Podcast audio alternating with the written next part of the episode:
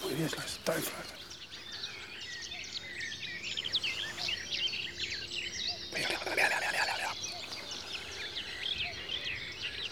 Dit is mijn vader, groot vogelliefhebber. Druk te maken.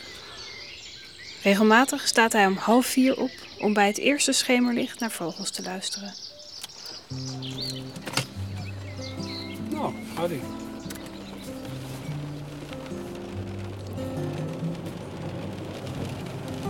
Het is nu eh, 3 uur 55. We gaan naar Tetjehorn. Het is een eh, heel mooi natuurgebied. En dan kom je niemand tegen. Je waant je daar in eh, Canada of zo.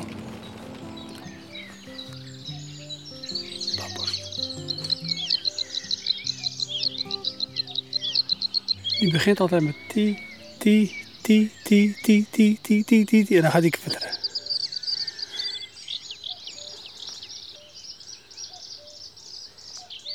De aandacht waarmee hij naar vogels kan luisteren, mist hij soms in het dagelijkse leven.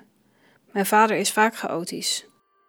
Als ik het over werken heb of functioneren in een bepaalde context, dat ik dat niet kan. Dat ik reageer op iets wat gezegd wordt wat niet het onderwerp is en dan associeer ik daarop door. Dat kan ik de hele dag volhouden en dat brengt je nergens. Dat brengt je alleen in de war. Storm in het hoofd, zo omschrijft hij het zelf. Een soort onrust en vaak een gebrek aan concentratie, waardoor hij gewone dingen moeilijk gedaan kreeg. Van school gestuurd omdat ze geen zin meer in me hadden. Weer terug, mislukt. was de eerste HAVO-klas. Toen de jongens daarna in de vijfde examen, die zeiden, oh, je had zo mee kunnen doen. Dus ja, ja, daar word je niet heel veel blij van. En, eh, eh, niet dat het me dat nou pijn doet, maar bijvoorbeeld al die reunies op zo'n school. Ik heb, ben nog nooit uitgenodigd, want ik heb ook geen examen gedaan. Je hoort er niet bij. En dat heb ik wel altijd gevoeld. Ik heb me altijd anders gevoeld.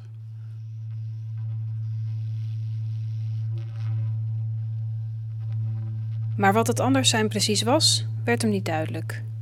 Tot 15 jaar geleden.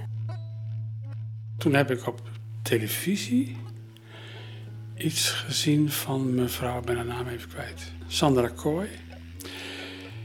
Ja, ik dacht, dat gaat gewoon over mij. Letterlijk.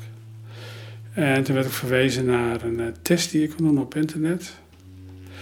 En dat waren dan, ik weet niet meer, 36 punten of zo. En als je aan 30 van die dingen voldeed, dan, dan kon je wel aannemen dat je eh, toch wel ADHD-gerelateerde problemen had.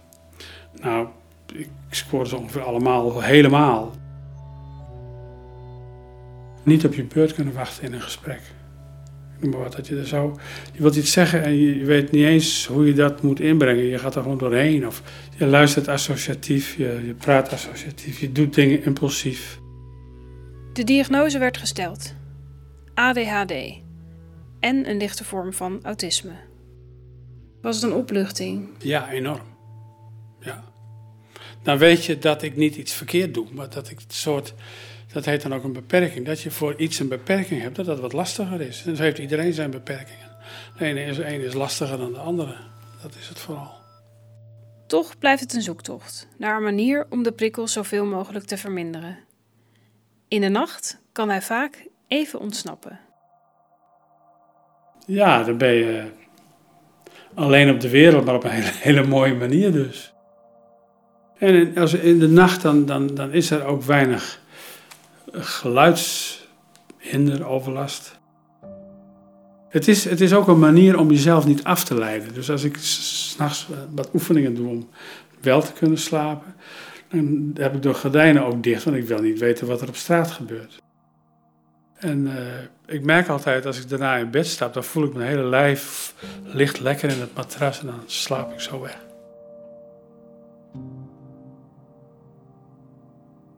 Er is één uitzondering wanneer hij geen last heeft van prikkels. Wanneer alle geluiden juist welkom zijn. Vogels luisteren. En dat begint al bij de autorit. Dorpjes zijn nog diep in slaap, honden die slapen nog, eh, alles is stil. En dan zo glij je dus naar je bestemming. Dat vind ik altijd een mooi moment. Dan eh, doe ik de automotor uit en dan hoor je al die geluiden. Ik vind het geweldig. Dus alle zintuigen die ik probeer af te remmen, zet ik helemaal open. Ja, dat vind ik geweldig. En dan kom ik thuis met bek af en zielsgelukkig.